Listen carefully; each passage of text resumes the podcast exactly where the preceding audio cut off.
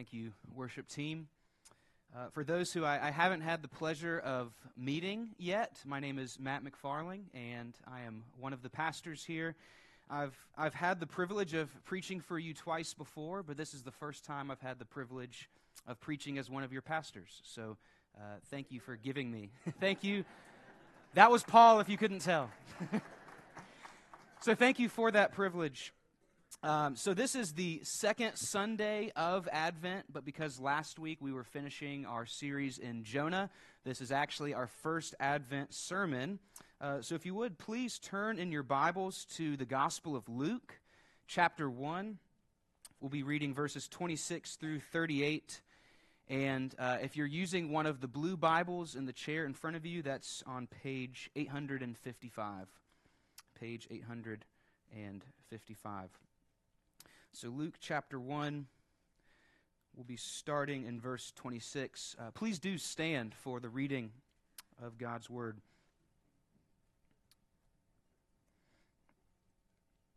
Hear the word of the Lord. In the sixth month, the angel Gabriel was sent from God to a city of Galilee named Nazareth, to a virgin betrothed to a man whose name was Joseph, of the house of David. And the virgin's name was Mary. And he came to her and said, Greetings, O favored one, the Lord is with you. But she was greatly troubled at the saying, and tried to discern what sort of greeting this might be. And the angel said to her, Do not be afraid, Mary, for you have found favor with God. And behold, you will conceive in your womb and bear a son, and you shall call his name Jesus. He will be great and will be called the Son of the Most High and the Lord God will give to him the throne of his father David, and he will reign over the house of Jacob forever, and of his kingdom there will be no end. And Mary said to the angel, How will this be, since I am a virgin? And the angel answered her, The Holy Spirit will come upon you, and the power of the Most High will overshadow you. Therefore, the child to be born will be called Holy, the Son of God. And behold, your relative Elizabeth, in her old age, has also conceived a son. And this is the sixth month with her who was called barren. For nothing will be impossible with God. And Mary said, Behold, I am the servant of the Lord. Let it be to me according to your word. And the angel departed from her. Thus ends the reading of God's holy, inspired, and inerrant word. Please do take a seat and spend a moment to reflect on it.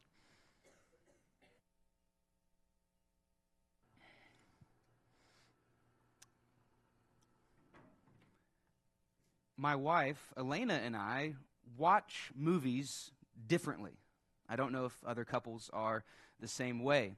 Um, but we, we can watch the same movie at the same time, but the way we experience what's on the screen and the way we, we process it emotionally is very different, especially if the movie is suspenseful or intense, like an action thriller. Um, for Elena, the tension and the stress become very real. And, and I'm not picking on her, I promise. The, the tension and the stress become very real, and intense or disturbing scenes might sit with her for minutes, even hours after watching. But for me, most of the time, after the, movies, after the movie is done, it has little to no lasting effect on my emotions. So Elena's often been curious of how I can move on so quickly and go back to my normal routine of life. And I'm sure the answer to that is multifaceted, has a lot of factors. Part of it could be uh, that I was a film major at UNCW, so I can kind of uh, focus on technical aspects of film like lighting or sound design, editing. But the simplest way I can put it is I'm good at distancing myself. Deep down, I, I can remind myself that it's just a story. So I can watch the story, I can even enjoy the story, but after the story ends, it wasn't real. I just move on with my everyday life. Now, sometimes this is a blessing, but other times it's a curse because I can treat Christmas the exact same way. if you're like me, sometimes you're good at distancing yourself from the Christmas story. Every year, we might read our Advent devotionals, we sing our Christmas hymns, we put up our nativity scenes, we, we get caught up in all the festivities, but we treat it as if it's just a story. And we quickly get brought back into our normal routine and the normal stresses of everyday life. But I want to remind us this morning that Christmas is not just a story. Christians, we, we believe that what we just read in Luke chapter 1 actually happened in history. That a virgin conceived in her womb and gave birth to a son, and this son was, was Jesus, was the Son of God, coming into our world to save us. We believe this is real history. But it's not just history, it's news. This is news. As the children sang this morning, go tell it on the mountain. This is news that is urgent, that is urgent for us to hear and is urgent for us to repeat. This is worthy of front page news even 2,000 years later. There is nothing you will watch on the news today or tomorrow or any other day until Jesus comes back that will be more relevant and more urgent than what the angel Gabriel tells Mary in this passage. So, this Advent, I want us to know that Christmas is not just a story, it's news. It's news that changes everything. It's serious news that requires a serious response. It's true for us and it was especially true for Mary in our passage. So I want us to see three things about this news. The first is unlikely candidates. Unlikely candidates. Part of the magic of Christmas is that God picks people and places that no one else would ever pick. In verse 26, the angel Gabriel is sent to Nazareth. We know very little about the town of Nazareth, but what we do know is not impressive. The population may have been between 200 and 500 people, so approximately the size of this church is the entire town. And this town is never mentioned in the Old Testament. It's pretty fascinating when you think about that. There's a lot of places mentioned in the Old Testament. And this is a town in Israel that is never mentioned in the Old Testament. It probably had a reputation of being podunk and undesirable. If you remember the Gospel of John, uh, Philip comes and tells Nathanael, We found the Messiah. It's Jesus from Nazareth. And then what does Nathanael say? Can anything good come out of Nazareth? Now, Bethlehem ends up being Jesus' birthplace. And even though Bethlehem is small, it's at least full of Old Testament significance. It was the hometown of David. But where Jesus grew up and where his family was from and where he began his ministry was the undesirable town of Nazareth. And then there's Mary. We don't know exactly how old Mary was. But since she is betrothed to Joseph, it's, it's similar to engagement. Think of betrothal as like a legally binding engagement. So you're not yet married, but you have signed some legal papers. So since she's betrothed to Joseph, we can assume that Mary was the normal marrying age for a Jewish girl in the first century, which would have been in her early to late teenage years. So, like between 13 and 19, somewhere in that range. Now, Mary was a believer, but in the eyes of the world, she was no obvious candidate for God to use. She was a teenage girl from a small, poor town.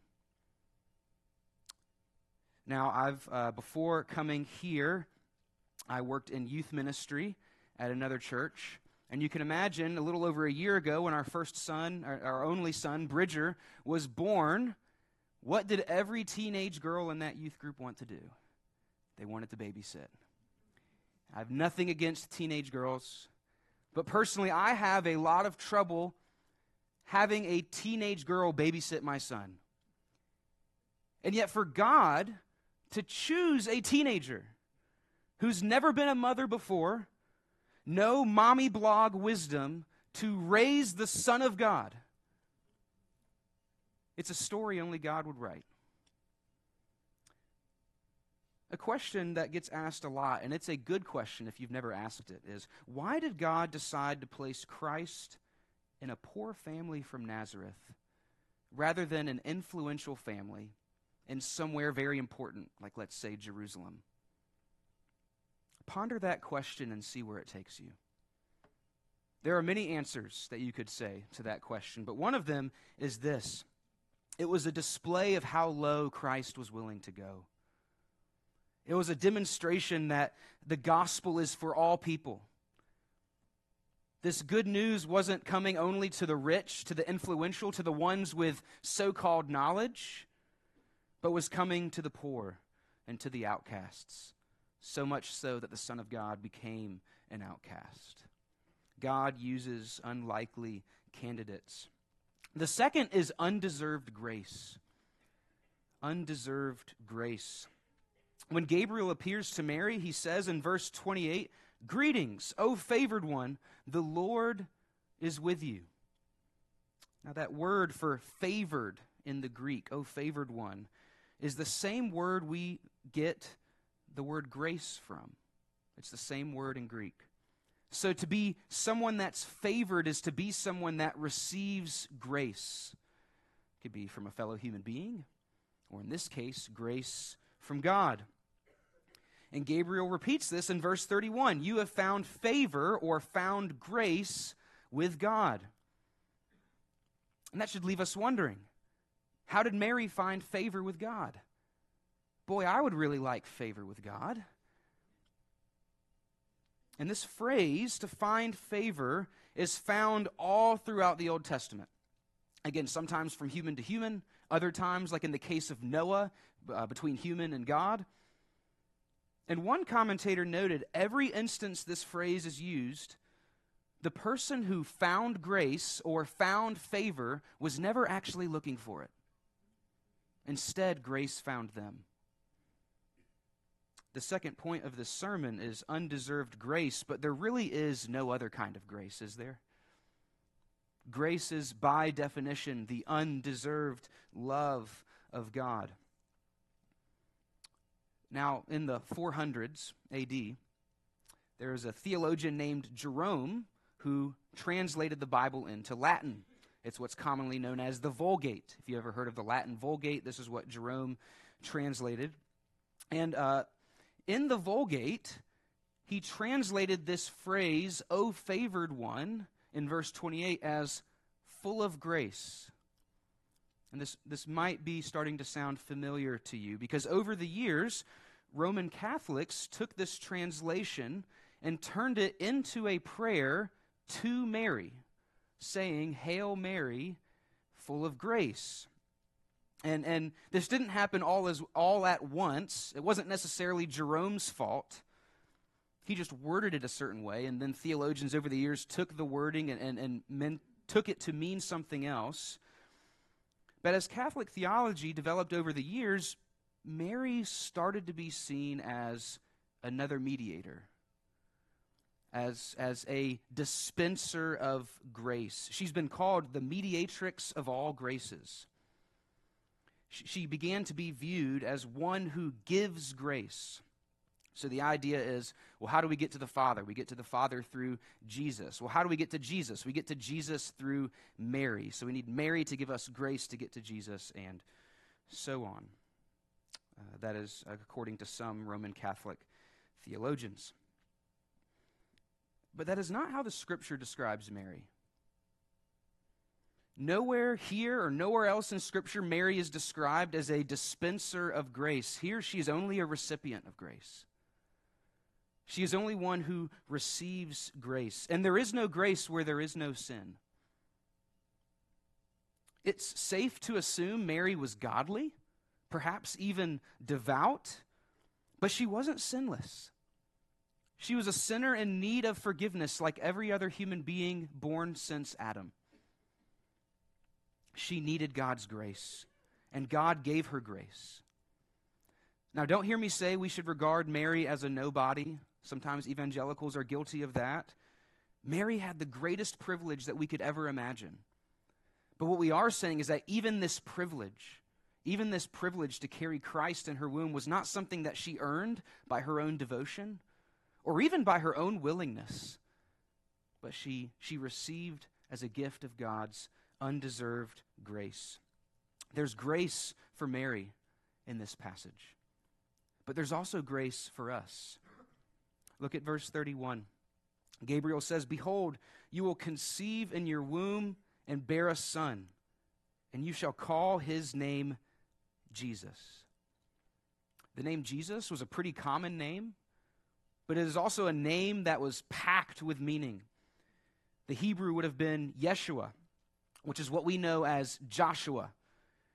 And the name means Yahweh is salvation or Yahweh saves. Either one can work. Remember Joshua in the Old Testament? He was the successor to Moses. He led God's people after Moses passed away. And Joshua, uh, he saved God's people by conquering the enemy and leading them into the promised land. That was a type of salvation that God's people experienced. And God's people in the first century, in Mary's time, were hungry for a second Joshua. They wanted a Messiah to come and free them from Rome. They were occupied by Rome at the time. They wanted a Messiah to come and save them from Rome. But what did Jesus come to save us from? In the Gospel of Matthew, an angel appears to Joseph, repeating much of this same news, and explains further. It says, uh, The angel says, You shall call his name Jesus, Yahweh saves, for he will save his people from their sins. He came to save us from our sins. Jesus offers a greater salvation than Joshua ever did. Sometimes we don't even know what our greatest need is. I'm sure they would have loved to hear the news of someone coming to save them from Rome. But rather than the need that was most obvious to them, Jesus came to, to save them uh, from their greatest threat that they might have not even been aware of the threat of their own sin. He came to save us from our sin. Like Mary, we are sinners in need of a Savior, and we can only be saved by God's grace. A preacher named Sinclair Ferguson once said, Grace is not a thing, grace is a person, and his name is Jesus. Grace is a person, and his name is Jesus. So embrace Jesus as your Savior, and you will be saved from your sins. That is the simple and beautiful news of Christmas. Christmas is news of undeserved grace. Third is unstoppable power. Unstoppable power. Jesus entered our world in a lowly state. He entered our world in poverty, in a no name town, but he was destined to be king. Look what Gabriel says in verse 32. He says, He will be great and will be called the Son of the Most High. And the Lord God will give to him the throne of his father David and he will reign over the house of Jacob forever, and of his kingdom there will be no end. Yet again, this is a reference back to the Old Testament. In the book of 2 Samuel, if you're familiar, in the book of 2 Samuel, God promises to David that there'll be a king, a, a descendant of David that will reign on David's throne forever. And even more specific, that this king would be called the Son of God. But as history played out, there were a few dozen terrible kings. And the nation, the entire nation, turned away from God. So David's throne was empty for 600 years. For 600 years, there was no king in Judah or in Israel. Just as a reference point, that's over twice as long as this nation, the United States, has existed as a nation. 600 years. And during that time, the people were occupied or exiled by multiple oppressive kingdoms, one after another. Times were dark for God's people. And you can imagine they're thinking, has God given up on us? Has God forsaken us? Gabriel says, thank God that the answer is no. As we just sang, God is faithful to his promises. God still had a promise to keep. And this child, Jesus, would reign as king forever, and his kingdom would have no end. Christmas is not only news of a little baby Jesus, but it's news of a victorious King Jesus who rules and reigns over us and defends us from our enemies. It's news of the coming King. Now, Christ's reign as King is a glorious display of power. But the greatest display of power that we see in our passage actually happens on a microscopic scale. Gabriel has told Mary that she will conceive and give birth to a son. But Mary knows enough about the human body to ask in verse 34 How will this be, since I am a virgin? There's nothing suggesting that Mary was a virgin forever. She eventually married Joseph, and they had other sons that were half brothers of Jesus. But she was a virgin at this point and unmarried at this point, and she's asking, How will this be?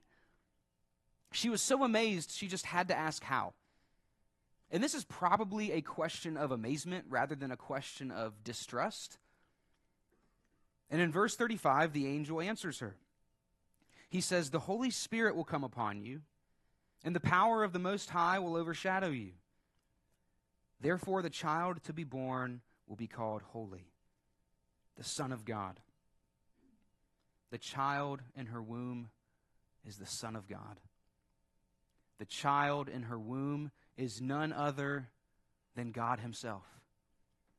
And this is a fulfillment of the prophecy in Isaiah, which came over 700 years earlier, that read, Behold, the virgin shall conceive and bear a son, and shall call his name Emmanuel, which means God with us. Oh, God is with us. God indeed was with Mary, God dwelled in Mary's womb. And this is what we call the incarnation the incarnation. This is an incredibly important doctrine and mind blowing doctrine in the Christian faith. As Christians, we believe the Son of God has always existed. God has always been a Trinity the Father, the Son, the Holy Spirit, three distinct persons, but one God in essence. And in the incarnation, 2,000 years ago, the Son of God took on human existence. He took on human flesh and a human nature. He had a human mind and human emotions.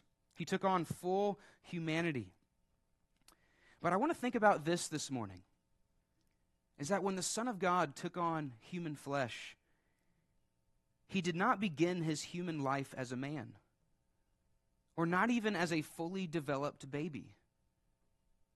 The Son of God began his human life at conception, which is a fertilized egg.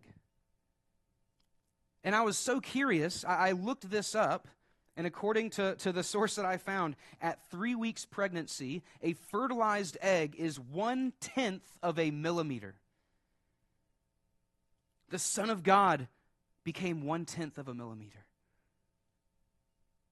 And that fertilized egg developed into an embryo, and then a fetus, and then for 40 weeks developed in the womb of Mary growing nerve endings, fingernails, eyeballs, and brain cells.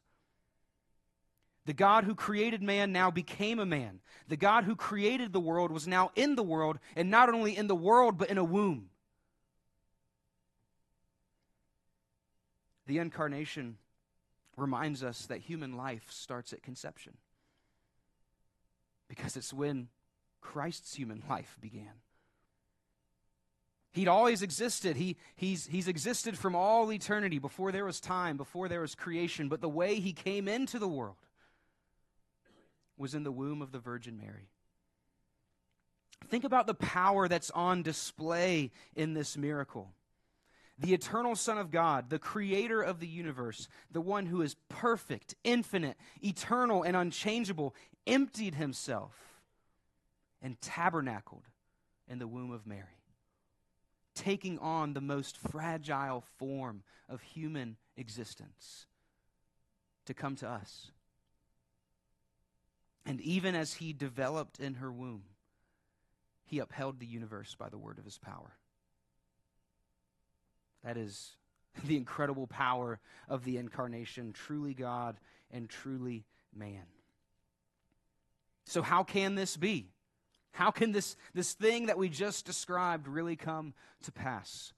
Verse 37 For nothing will be impossible with God. Perhaps, maybe even a better translation of that, uh, the word for thing can also be the word for word it's the same thing that Mary says at the end when she says, Let it be done to me according to your word. So, so a better translation might be, For no word will be impossible with God. Nothing that God speaks will not actually happen. What God says, he does. What he promises, he fulfills. So Gabriel came to Mary with news that changed everything. You can imagine being on the receiving end of this news for the first time. This is serious news that demands a serious response. It's not meant to just be a story that we move on from. So, what should our response be? Well, let's look at Mary's response. In verse 29, it says, Mary was greatly troubled when the angel first visited her. Now, why was Mary troubled? in the Christmas play uh, this afternoon. I haven't read the script ahead of time, but I'm assuming at one point we'll see an angel. And that angel will probably be a beautiful child dressed in a white sheet with a gold tinsel halo over their head. And we're just gonna we're just gonna be gushing with adoration over this beautiful child. That's not the angel that Mary would have seen. Angels in the Old Testament or in Scripture, the normal response to angels was fear. It would have been terrifying to be in their glorious and holy presence. But what's interesting here is that it doesn't say that Mary was most troubled by the appearance of the angel. In verse 29, it says Mary was troubled by the saying. By the saying. And this was right after Gabriel's initial greeting that said, Greetings, O favored one, the Lord is with you. So Mary hadn't even gotten all the details yet, except there's, there's something in this initial greeting, this message of grace that we talked about. Oh, favored one. There's something about this message of grace that troubles Mary. Why would Mary be troubled by this message of grace? We don't know for sure. It doesn't tell us.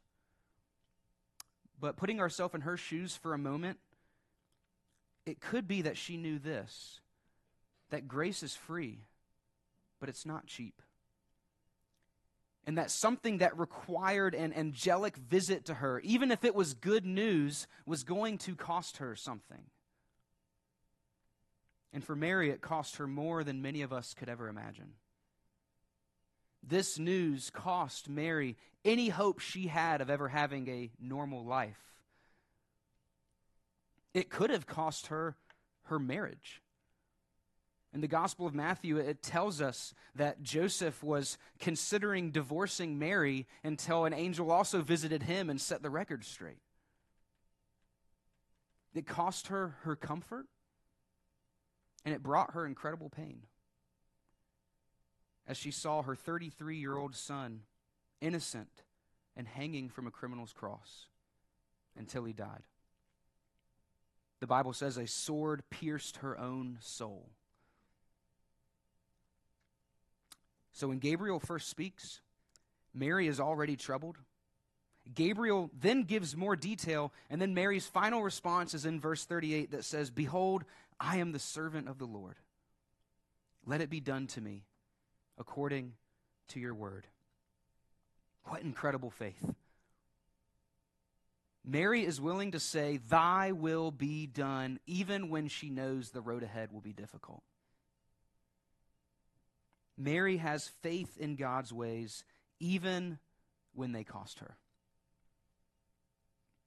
The Lord gives, and the Lord takes away. But for God's people, this is the good news. For God's people, He always gives more than He takes.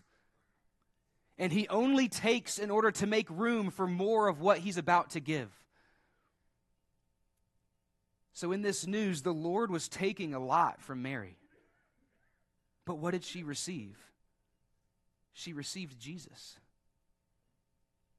She received Jesus. And the same is true for us. None of us will be called to carry Jesus in our womb, but we're all called to carry him in our heart. And to carry Christ in our heart, we have to carry our cross. And that will cost us, as it cost Mary. But what do we gain? We gain more and more of Christ.